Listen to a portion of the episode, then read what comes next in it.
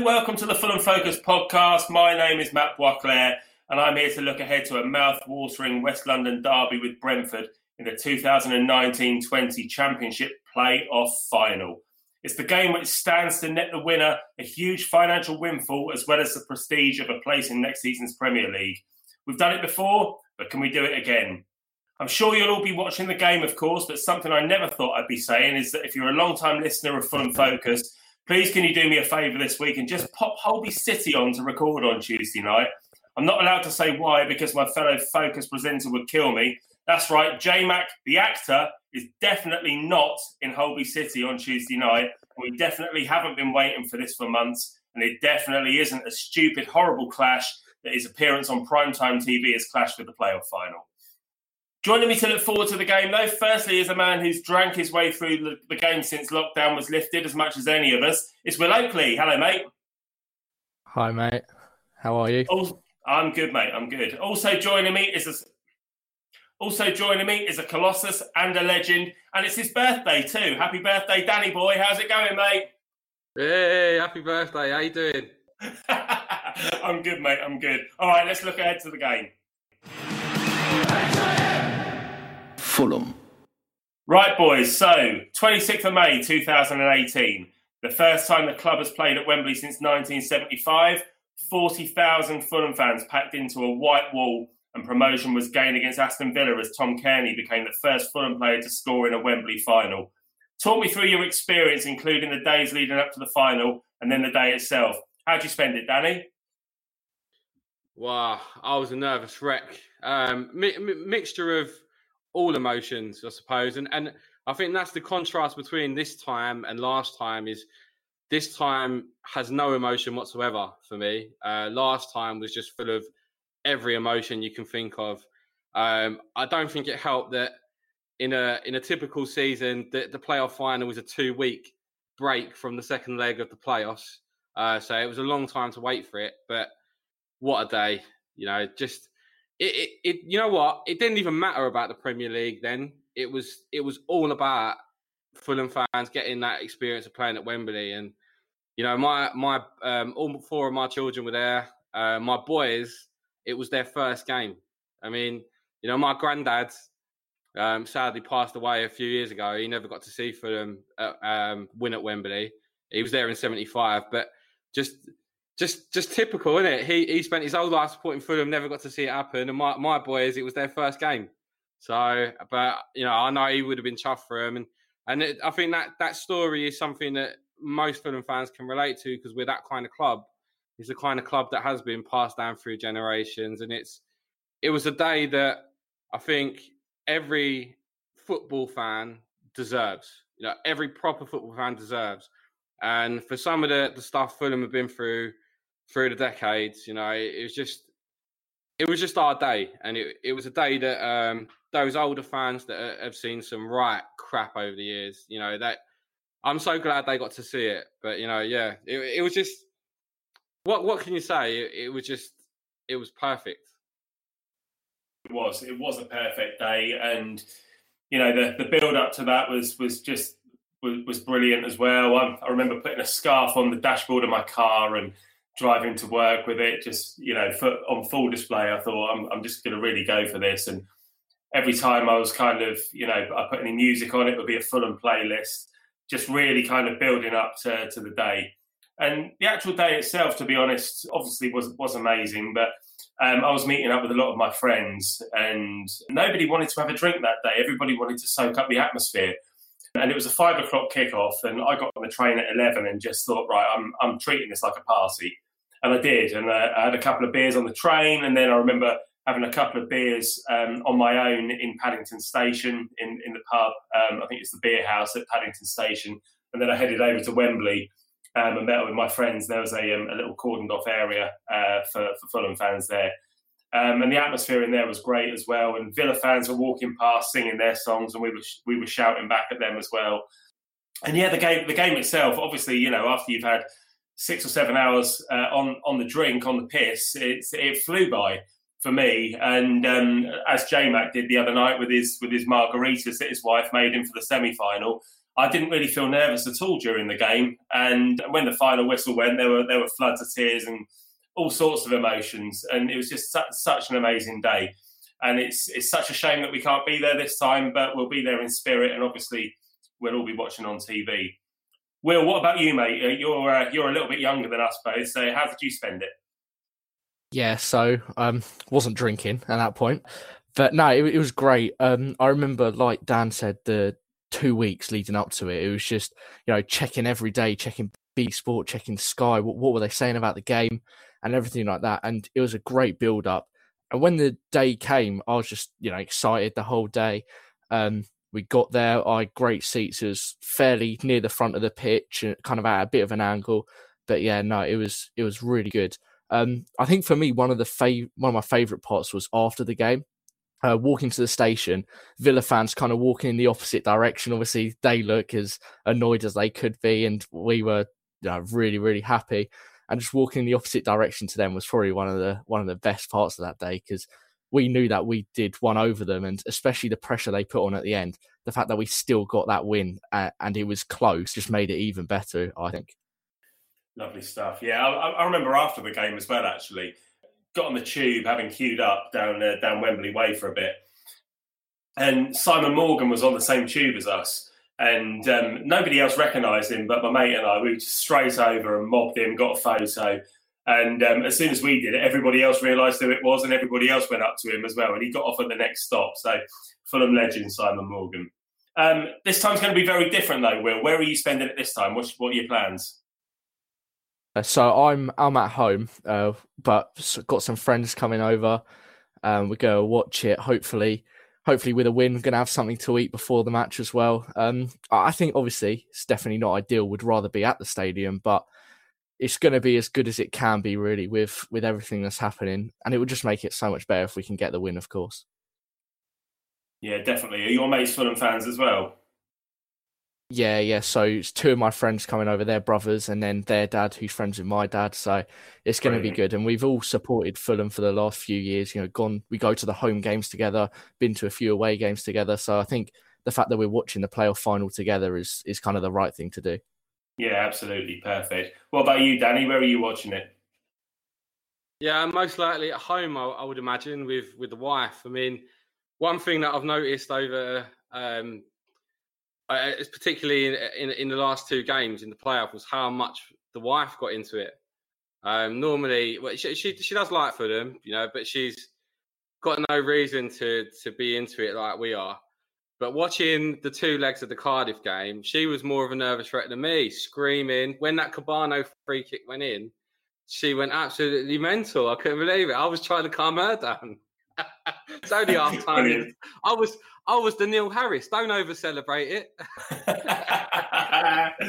Love it. No, so yeah, no. I mean, you know, my, my two my two oldest, uh, uh, my daughters, then they're, they're not that into football. So I'm I'm trying to push it more on on my boys, and and Jack is now five, and he's really into it. So gonna let him stay up and, and watch it. He's he's really excited. So yeah, I mean, but that's football for me is you know, other than um, you know seeing you guys um, now and again, you know, for me, football's always been a family experience. So, of course, yeah, yeah, yeah. I'm gonna I'm gonna enjoy watching it with them, and you know, hopefully, we're all smiling at the end of it. Yeah, absolutely. Same for me as well, mate. My um, I'm a Fulham supporter because both my parents are Fulham supporters, so I'm going to go around to my mum's to watch it, and um, fingers crossed we'll uh, we'll get the result at the end of it. Um, it's, it's nerve wracking, isn't it? These days building up to the game are just are just the worst, and I, I, can't wait for it to be over. I can't wait for the game, but the game's going to be horrible to watch. Um, but I, I, can't wait for it to be over, and hopefully we'll be celebrating at the end. Um, it's a huge West London derby, though, taking place in North London. All season, it's almost been written in the stars that the season would end in this way. I know Baldo didn't want to play Brentford, but surely this is the best way to go up, isn't it? If it comes off, Will beating Brentford at Wembley. You've got, to, you've got, you've. Yeah. It's what sport's all about. You've, you've got to play this game and see how it goes. Yeah, definitely. I think the fact that we've lost to them twice this season, which I don't want to bring up, but I mean it happened, so you can't not really. But the fact that we lost them twice this season, it would just be even more of a smash and grab than it would have been otherwise. And I just think that they're quite confident. The media have been kind of, oh yeah, Brentford. It would be great if they go up. They've got a new st- new stadium. And I think it would be good. You know, they've got a great stadium. But the fact that they're playing us, I mean, if we can just get that that result, and I think it's going to be close. I'm sure we'll talk about that later on. But I think it would just be even better if we can just get that little goal against Brentford that could push us up against them, and that would definitely shut them and the media up. That's for sure. And for you, Danny, Fulham versus Brentford in the playoff final, it's got to be the best way to go up ever, hasn't it? Why? I mean, it's it's such a horrible proposition at the moment because we don't know what the outcome's going to be. Obviously, from our point of view, I mean, the way it's the the timing of it will never ever be uh, repaired or replaced. Uh, no matter how many times we beat each other in the future, the fact that it's come down to they've waved goodbye to Griffin Park. They, you know, they've got the fairy tale of never been in the Premier League before, going to their new grand, brand new era. Brentford are here. You know, Brentford have made it, and then we just piss all over their, you know, their parade. It, it's just it's set up perfectly for us, but at the same time, in their heads, they must think it's it's written in the stars for them. What I would say is that football doesn't often uh, work that way. You know, there's there's very rarely a fairy tale story. You know, look at the Europa League final. I I was convinced it was meant to be for us, and no one told Diego Forlan that. You know, so hopefully nobody's told Alexander Mitrovic because I think on the day we've got a lot of experience, and I've seen a different side to Scott Parker that I I didn't notice uh, a few months ago. I used to think he, he didn't show much passion uh, and and that he didn't. The team didn't really have that much of an oomph uh, about them. But what we've seen in in the contrast of reactions to the final whistles um, the other day, um, Brentford were obviously very very emotional. I think their manager is often uh, the type to react uh, rather than keep his keep a cool head. And Scott Parker is the opposite. You know, the players seem seem very focused, but in a more professional way. You know, it's um, we've we've had our fairy tale, and and I'm so glad that we got to experience it the way we did. I, in a way, I kind of feel a little bit sorry for Brentford because the timing of this is so unfortunate. For you know, every club's got proper fans, and for those proper fans, you know, this is such a a shit way to to to have your fairy tale. So hopefully they don't get to have it. Hopefully we um, we uh, go up instead. And and I do fancy us. I think if we we play the way we can do, I just there's just something professional about us. We're just going to get the job done. I think. Don't mind me bringing up, mate, but you haven't been Scott Parker's biggest fan this season. Has he? Has he won you over? No, yeah, well, I haven't been a, a fan of him. You know that for the whole season, really. I, I find that the football has got better. Um, Will will remember uh, Sheffield Wednesday away um, when they equalised in injury time, and that was a very painful performance. It was, it was just sideways and back for 90 minutes. I don't know how we we ended up scoring a goal, it, but we, it was Mawson and Ream then, and it seemed like they they got more touches of the ball than anybody. Uh, it was very painful to watch. Mm. Even now, I, I, don't think we get the best out of our attacking players. But you can't, as as the season's progressed, you you, you hear them stats. You know that whenever we score first, we've never lost under Scott Parker. And all right, it might not be the style of football that just to my liking, but at the end of the day, we all want Fulham to be successful, and you can't argue with that stat. That stat is astonishing that we never lose if we score first. So, and and you know the what just the the body language of the players, the way Onomah celebrated and they all jumped on him, the way they huddled after the the second leg, you know, when they they you know, people think they didn't play very well, but for me, I was impressed with how they fought until the very end. You know, there was in in years gone by, they would have crumbled to that kind of bullying from Cardiff, and there just seems a togetherness. And if they the players want Parker, then you know, I, I think you've got to give him a chance. You know, we at the end of the day, maybe an experienced manager would have got us promoted automatically, but at the end of the day, it, he took us to within the last game, a whisker, you know, of of, of automatics, and and now he's taking us to a whisker in the playoffs. So, you know, first first year in charge, what what more can you ask for realistically? You know, I, I think I'm just accepted that he's done a better job than maybe I gave him credit for. Absolutely fair enough. And football is a game of fine margins. And as you say, we, were very close to promotion, as were Brentford. And you know they've um, they, they've had a, an amazing season as well. And you know, but it's, it's both of us ended up on on equal points at the end of the season. So either of us could have nicked it from from West Brom on the last day had had West Brom not got a point. So um, before we carry on, I caught up with a Brentford fan earlier on today, Jimmy Cairns, one of J Mac's mates. So let's go to that chat now to get a view from behind enemy lines. Fulham. Well, Jimmy, it's been a few months since we last spoke as we caught up before the game that never was in the end back in March. Was eventually played as soon as the season was restarted and didn't end at all well for Fulham as you guys continued your incredible unbeaten run at Craven Cottage, which stretches back 30 years to 1990, which is just ridiculous. Um, on the day, I thought the teams were pretty evenly matched, actually, um, and the two late goals flattered the result somewhat. You must have been delighted, though. Well, first off, I never realised we had that good a record at Craven Cottage. But for that actual game itself, um, I wasn't even sure it was going to happen. Yeah, 2 0 result. I would have been happy with the draw for the most part of the game. I really thought you guys played well and um, it was evenly matched. I think your biggest problem was taking off Reed. I really felt there was such a big difference in the pace of play when he came off. But any kind of win, um, especially against Fulham, is a good win for us. Two late goals um, probably deflated you guys quite a lot, and it opened us up towards uh, quite a good run for the rest of the season. So absolutely no complaints of the results. Felt it was a bit unfair on you at some points, but um, as we both know, that's the way football is nowadays, really.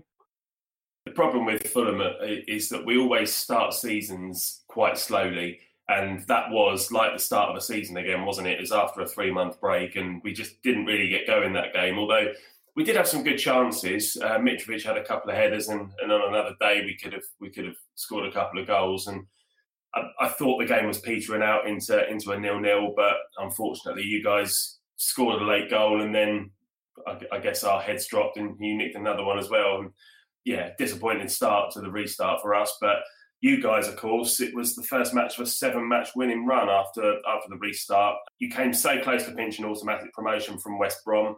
When Albion lost at Huddersfield on that Friday night and your destiny was placed into your own hands, though, you lost at Stoke and then lost to Barnsley on the last day of the season. And Fulham and Brentford ended up level on points with 81, two points behind West Brom in the end. Do you worry about nerves when your fate is in your own hands? Yeah, absolutely as a Brentford fan, we're so used to this um, situation happening, but it never stops hurting when it does.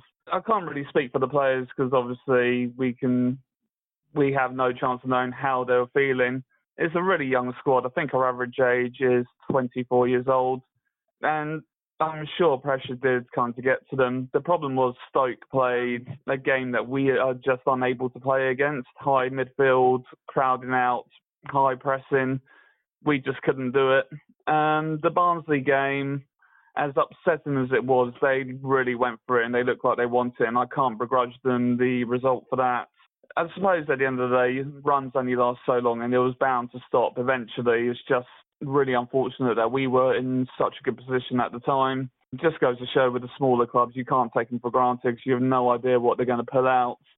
And even Stoke, who really had nothing to play for, they really put an effort in and completely nullified us. And the big worry for me was that other teams would have watched those games and worked out how to play against us. And I thought Swansea started doing that in the first leg of the semi final, but um, we managed to put it back in the second leg. So it was all okay in the end.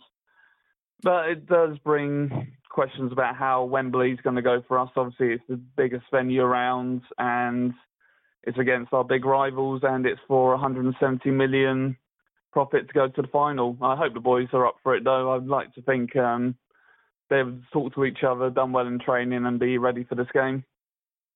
Yeah, absolutely. I'm sure both teams will be ready for it. And you're you're actually favourites for this game with with the bookies, and I think in the media as well. A lot of people would like to see uh, Brentford do it. I, I, feel a lot of that is probably to do with uh, you know a, a, small club that's not been in the Premier League before and a new stadium, and a lot of supporters from um, from the Premier League will be thinking that's an opportunity for a new ground to tick off as well, seeing as it is a brand new ground. It's the underdog story. Um, everybody loves an underdog, and we, for the first time, really have come into that position where we're the team that everybody's um, vying for. A quick look at our history in the playoffs doesn't make pretty reading and might make people think twice. But to be honest, coming from the lower divisions where we spent the vast majority of our lives into being into a position where we are known and people do admire us and want us to do well. At, at, the end of the day, regardless of what happens, we need to be proud of what we've actually achieved. There's a lot more than what people would have expected of us, especially at the beginning of the season. But it comes down to that thing where you're just on the cusp of greatness and you just really hope you get that final result you need. I was saying to some of the lads yesterday actually that hey, if if you weren't playing against us, then I'd probably be rooting for you to go up for exactly the same reasons that, that I've just said. But obviously, yeah, the fact that you're playing against us completely takes that out of the equation, and we all want to win. Since the restart, who have been your most important players? Would you say? Who's in form that we should be worried about? Based on the performance against Swansea, you've really got to be watching Ollie Watkins. Obviously, as you know, he came one behind Mitrovic in the Golden Boot, so shows that he can be deadly in front of goal. But if he plays with the same kind of passion and commitment that he did against Swansea, it's not just his goal scoring that's going to be a problem. He was getting in front of defenders, he was dropping back, he covered every inch of the pitch and just really gave it his all. Another player that I would say you might want to be wary of is Christian Norgard. He's one of those really understated players. Defensive midfielder really bridges the gap between defence and midfield, sprays the ball well, and always puts in a shift. He kind of I suppose your equivalent would be um, Reed.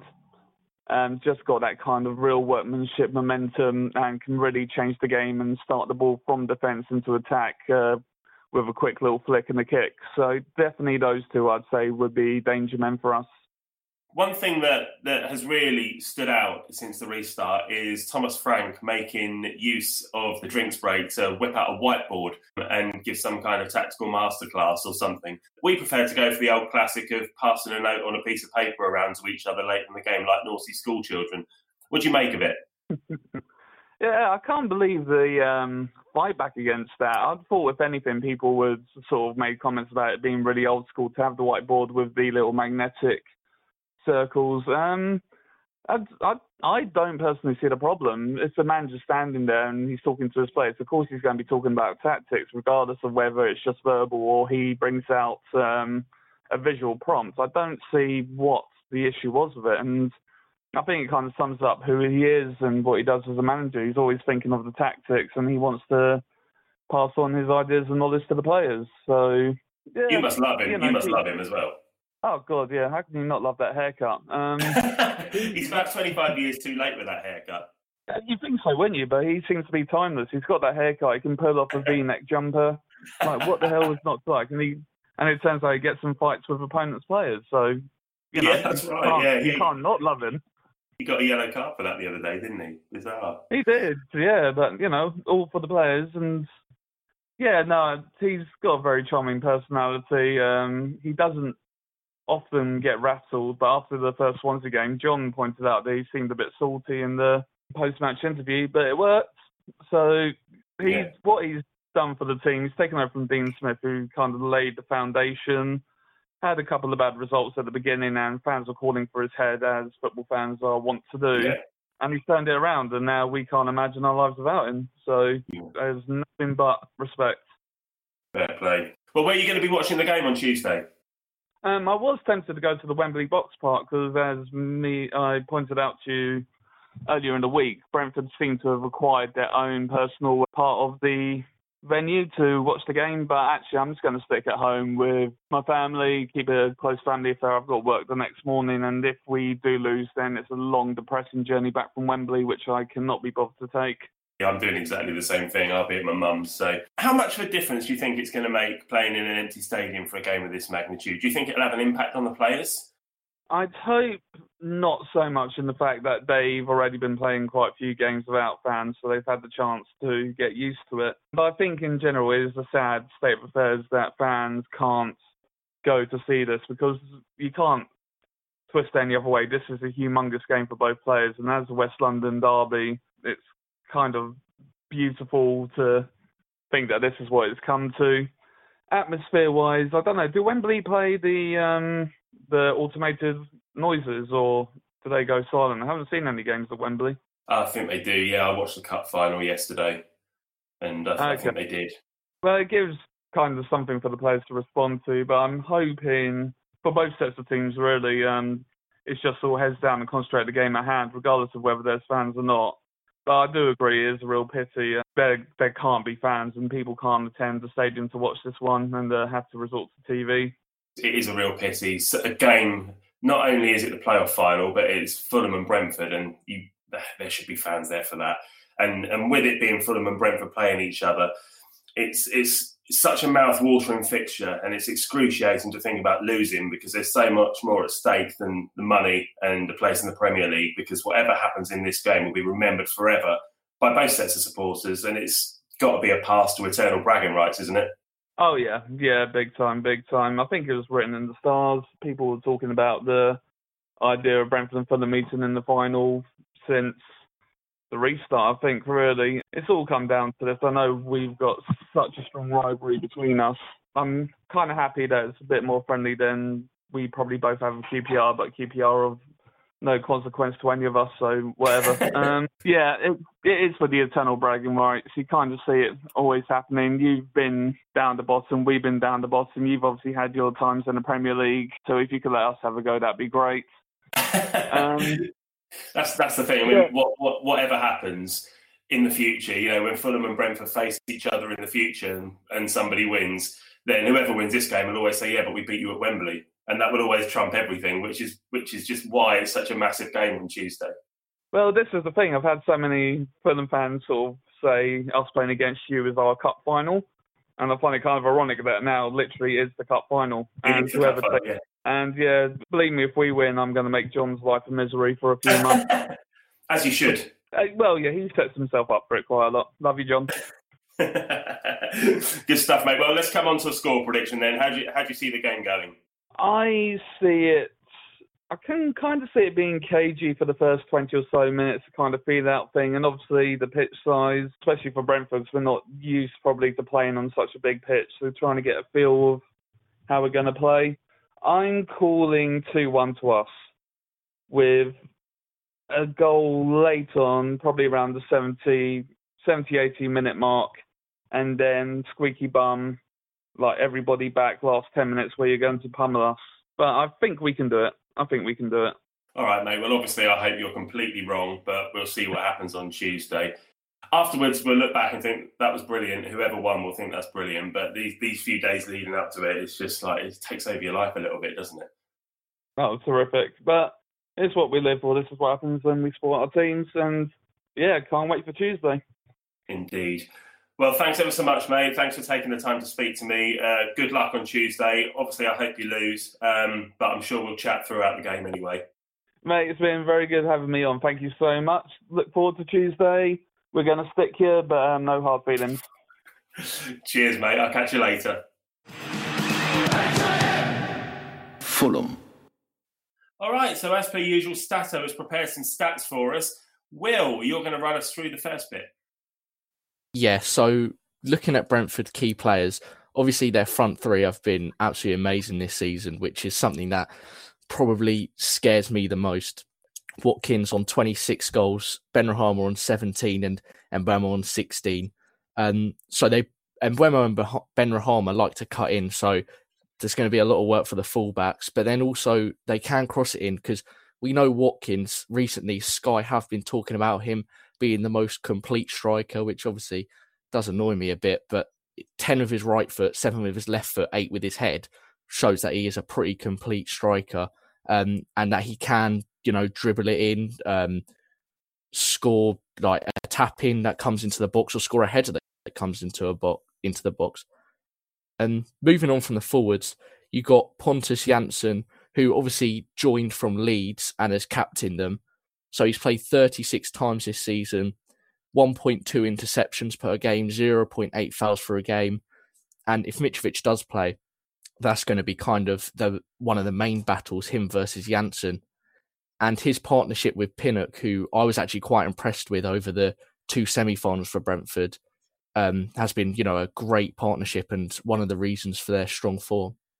Uh, the last player is Marcondes, who has three goals and seven assists, which is good considering he's a sub. Um, in my opinion, he's kind of a bit of bit like our Kamara. Again, I've watched him, um, and he's he's been a great sub. I th- I think that if he does come on, he could do some serious damage, and he's more of an attacking midfielder that Brentford can play if they want to kind of put us under a bit more pressure if they're struggling to do that. Good stuff. All right, thanks, mate. Danny, what you got for us?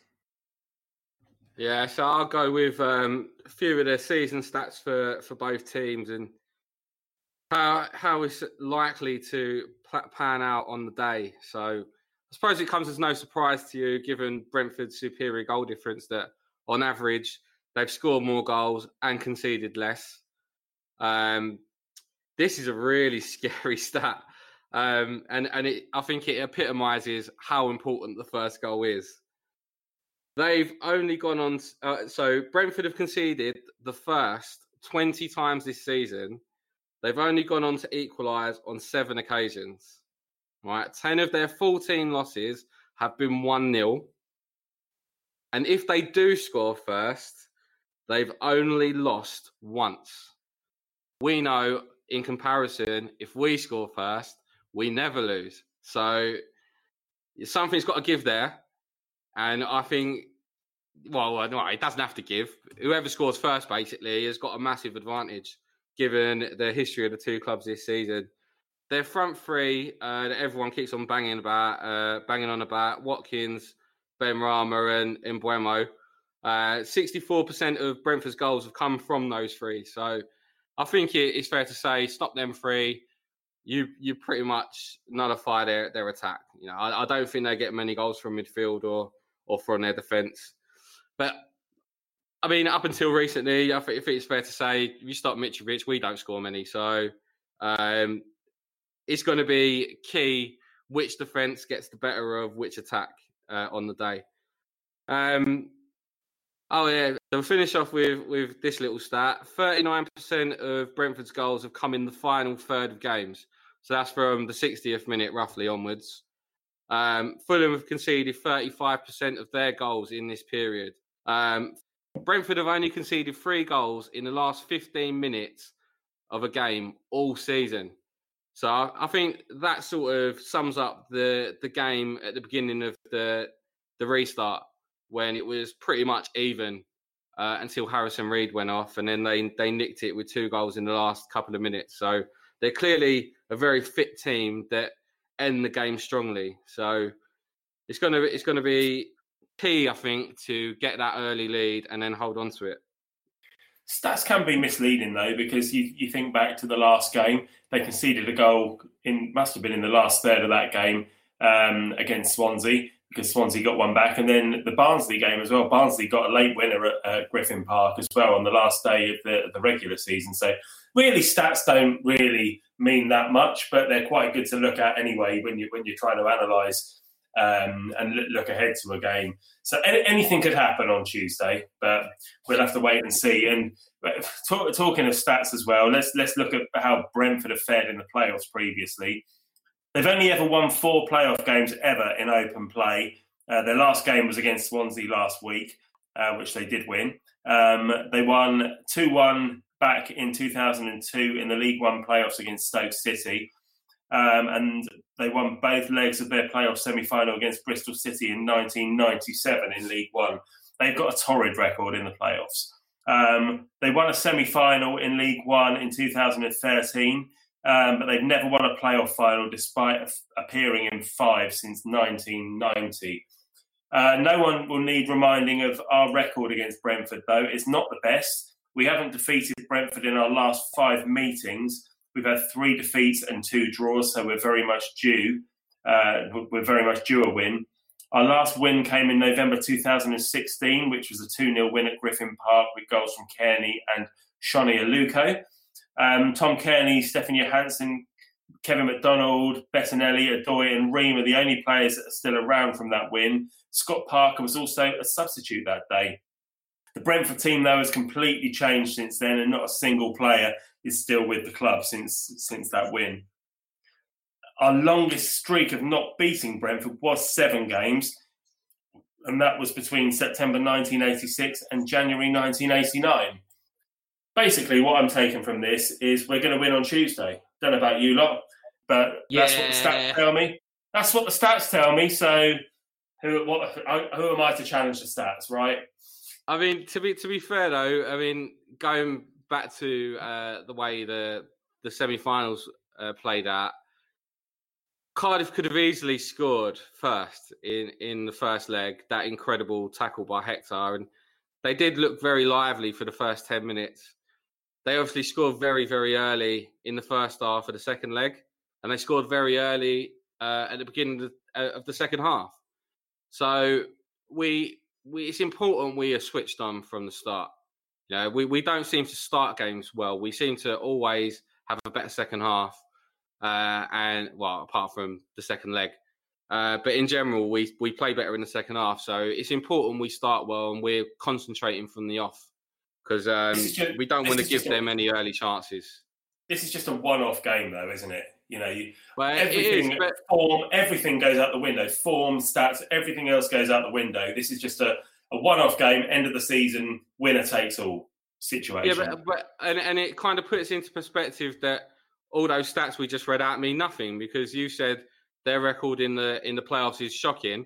So was ours until we won at Wembley. So you know we'd never we'd never won a playoff game going into that campaign. Uh, so and and we ended up winning it. So you know anything can happen on the day. I, am not trying Agreed. to. I agree. Yeah, I completely you just don't agree. know what's going to happen. I, I, think this is probably the tightest playoff game in years, uh, and there's normally a favourite. Um, and I felt going into the Villa game that there was daylight between the two teams. Uh, I did f- really fancy us. This time, I, it, it's two contrasting styles. I don't really care about the goal difference. At, at the end of the day, it means nothing now. Um, you know, I mean, I've, I've got a few stats for you here on on playoff the playoff final in general. Um, of the last sixteen uh, championship playoff games, both teams have only scored in four of the last sixteen. Nine of the last sixteen championship playoff finals have been one 0 So, you know, for me, that that says it all. It doesn't matter that they're goals galore and, and that they they've beaten teams seven 0 and six 0 this season. Um, we are quite suited to winning 1 0 and grinding results are. And, and I think it will be a cagey affair. Hopefully, the, um, the emotion gets to them because it does seem to be that fans, owner, um, players, manager alike, they're very emotional about this. Uh, and we're the complete opposite. We're just like, well, yeah, we've been there, got the t-shirt. We just just going to do the job. And I mean, it's funny. We've turned Yeah, into the game- Villa. This game's different, though. This game's different. You can say we aren't emotional about it, but I don't want to lose this game more than I want to win and be promoted. Well, I it's mean- more that's- important. It's more important to me to not lose to Brentford at Wembley than it is to get promoted. Yeah, well, I mean, that's the fear. I, I'm not scared about playing Brentford. I'm scared about losing to them, and you know that that's the problem. I think the way it's all unfolded, uh, it's the timing of it. It's just unless we was to meet in like an FA Cup final. You know, obviously we've never neither of us have won a major trophy, and you broke the other one's hearts in that way. I don't think this will ever be, you know, you could ever get revenge on this.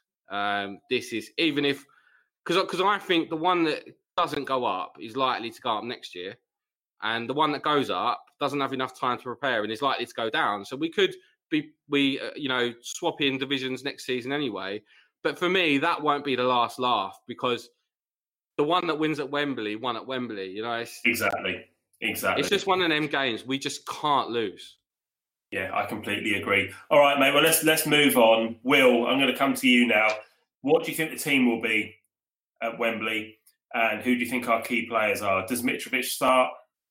Uh, if he's fit, hundred percent, yeah. Um, I think him versus Jansson will be interesting, but there's no way Bobby Reid is going to get the better of Jansson. Surely that that's that can't work. So I think if Mitrovic doesn't play, um, the focus is kind of going to be who's playing on the wings. Again, is Kebano fit? Um, is Kamara going to start? Because for me, if Kebano's fit, we play Knockaert. If Kebano's not fit, then we play maybe Kamara and Knockaert. But I think for me, one of Kebano and Kamara have to start because those two are sort of similar players, whereas Knockaert and Cav for me are a bit similar. So it all depends on who's fit.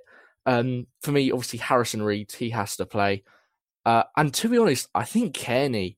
Um, th- this might sound a bit controversial because, especially the last few games, uh, I've been slating him, saying you know he's too slow, he's past his time.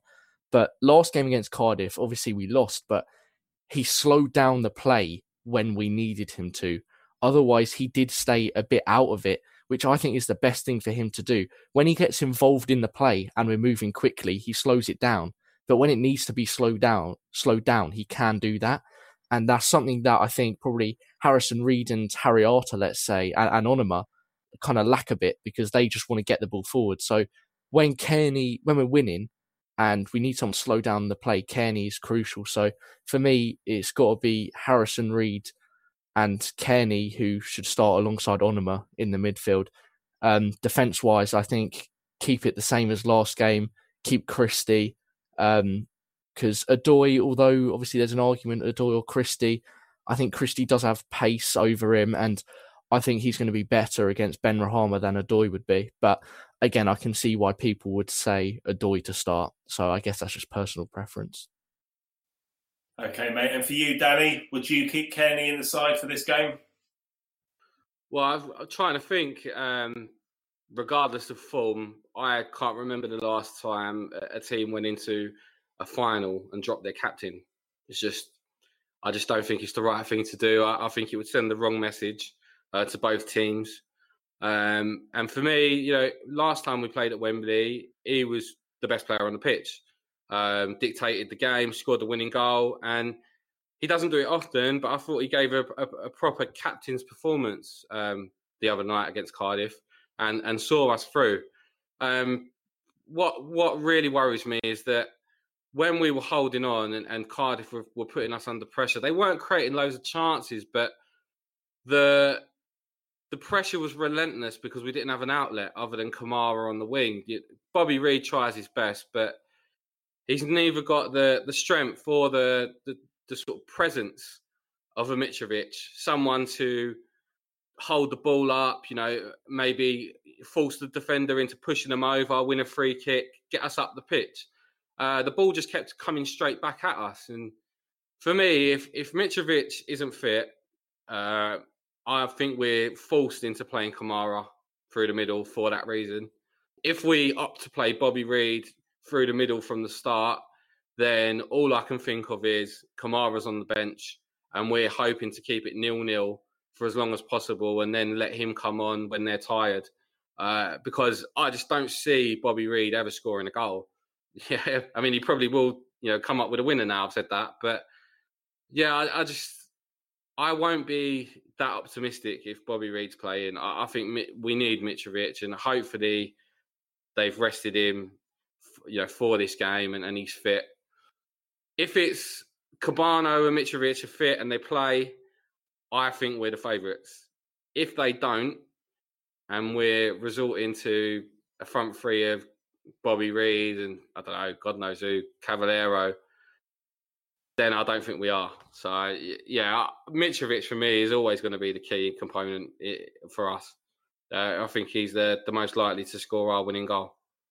Well, I've said to you guys all week uh, that if we turn up, if our best players turn up and perform, then we win this match. And I, I still maintain that, regardless of whether Mitrovic and Kebano play or not, I still think that the replacements are good enough. And and if we turn up and we play our best game, then then we're promoted, and and that's it. Um, Will, who are Brentford's key players? Who are you worried about, if anybody? So for me, someone that I actually didn't talk about earlier in the stats uh, was Jensen. So he provided the assist for one of Watkins's one of Watkins' goals against Swansea, and it was just it was a great pass. For me, he reminds me of Tom Cairney when he was in his prime, just probably a bit more defensive than him. Um, he wins the ball back well. He, he's quick on his feet. He passes it quickly. So I, I think he's going to be one of the key in midfield. And if we can kind of if Harrison Reed can hold him down, I think we, we could be okay. But um, he's just great. He's a great passer, great tackler. He's kind of an all round midfielder. And obviously, I think the front three worry me. Um, and Mbeumo scored last time for Brentford when we were away um, to them, and he was he was really good. But I think Watkins and Benrahma do worry me more than him. I just think, I think for Brentford they have a whole team like a togetherness, and I don't think it's one particular player. I think it's we have to watch out for the whole team, like the team effort. Um, if we can just keep them down player by player, we'll be all right. But if we're just stopping one and leaving the others free, it's not going to work. See, for me, the, the midfield battle is is key because uh, I think both teams like to keep the ball. Wembley's a very big pitch, and if you can stop the service through to their front three, then they'll get frustrated. I think they'll get nervous, um, and they'll get tired because ultimately, if they haven't got the ball, they're chasing it. Uh, so, which whichever midfield trio dictates the tempo of the game will I think that will be probably be the difference between which team wins or not. Uh, and I think our midfield's better. So I do agree with what uh, Matt said. If if our players turn up on the day, I just yeah, I, I think we will win. But yeah, it's it's just it's such a one-off game. You just I I, I don't want to be overconfident and I don't want to be pessimistic, but yeah, it's just I just want to close my eyes and wake up, you know, just before kickoff and and with my fingers crossed and just just hope hope they turn up. What's your score prediction, mate? Who's going to be a Fulham hero this time? I'm not I'm not predicting because uh, I'm not I'm not overly superstitious person, but I'm not I, I just can't. Uh, if if this had been against Villa, I would have given you a playoff prediction, but I'm just not tempting nothing. You know, it's, it's like, like we said earlier, it's just it's that one game, arguably one of the biggest games in our history for me that I going into praying we don't lose. So yes, I just I don't know. I don't I don't I don't know what the score's going to be, and I don't want to say. All right, mate. What about you, Will? Are you going to stick your neck out? Yeah, probably is a wrong idea, but yeah, I'm gonna I'm going to say a 1 0 to Fulham. Like Danny said earlier, um, a lot of the playoffs games recently have been 1 0 wins or really, really close results. And um, again, we we do win kind of really close 1 0 games. Um, so I think it's going to be 1 0 to us on the day. I think it's going to be close. I think they're going to have a lot of chances. Hopefully, Rodak is on the form of his life and we can just edge that one goal. Probably Kebano or Mitrovic is what I'd like to see. Lovely stuff. Well, I think it's going to go to the death, and I feel like we might win on penalties. Could be an excruciating evening if it goes like that. I'd rather be 4 0 up at half time, don't get me wrong, but that's just my feeling. You two have actually made me feel worse about it now. It's going to feel like two weeks until kick off. Yeah, I know, One thinks it's going to go to the death and potentially penalties. The other one thinks Brentford are going to have loads of chances and Rodak's going to have to be man of the match. I mean, oh. Brentford yeah, I, will have Brentford will have chances. There's absolutely no doubt about that. Yeah, I, I just don't want to think about it. I just, oh. Right, last question then. Who's going to be a Fulham hero? Last time it was Tom Cairney. This time, who's it going to be, Will? I think Mitrovic, if he's fit, he can play his game, and I think he'll score the goal. Let's hope so. Lovely stuff. And what about you, Danny? I know you don't want to give a score prediction, but come on, who's, who's going to step up and be a Fulham hero this time? Well, I think we've seen in, in, in recent games, Josh Onomah and Kebano, Cyrus Christie's popped up with with a goal. Harry Arter. It's been players that you probably don't expect. So I think Mitrovic is probably a bit of a bit obvious. Um, it is probably most likely to be him, but I think it's probably written in the stars for Kamara to come off the bench and score a winner after everything that's happened uh, you know, between him and the club, um, you know, it's been a bit up and down. Yeah, I just think it's, I think it's made for him to come on and, and score a winner. I feel like his head would explode if he scored a winner in the playoff final. Can you imagine if we get a penalty? Oh God! Can yeah? Don't don't even go there. Don't even go there. He can take a decent penalty though. He's proved he can take a decent penalty. Just that one against Huddersfield last season was not a decent penalty. Uh, well, to be fair to him, he'd he'd definitely be one of the five. If it was to go all the way to penalties, you would imagine he's probably going to be a sub and come on. Well, if if he is a sub, he's definitely going to come on by the time it goes to penalties. Yeah, he will be one of the five. If you're being Yeah, realistic, definitely. he's Yeah. going to be one of the five penalty takers. So, yeah, hopefully he's on his on his game. And and uh, to be fair to him, there's not many people I would pick ahead of him to take a penalty if it went if it went to that. So, yeah, yeah, but yeah. Anyway, I I, I fancy him to be the hero if if it's gonna be our day. I love it. I love it. Good stuff. All right. Well, thanks, lads, for joining me, and thanks to Brentford fan Jimmy Cairns also for for his time earlier in the show. As always, thanks to everyone at home for listening too. If things go as we hope they do this week, then you'll hear from us later in the week. It's a virtual white wall that's back in the lads at Wembley this time as we can't be there, but we're still all in this together. Come on, you whites.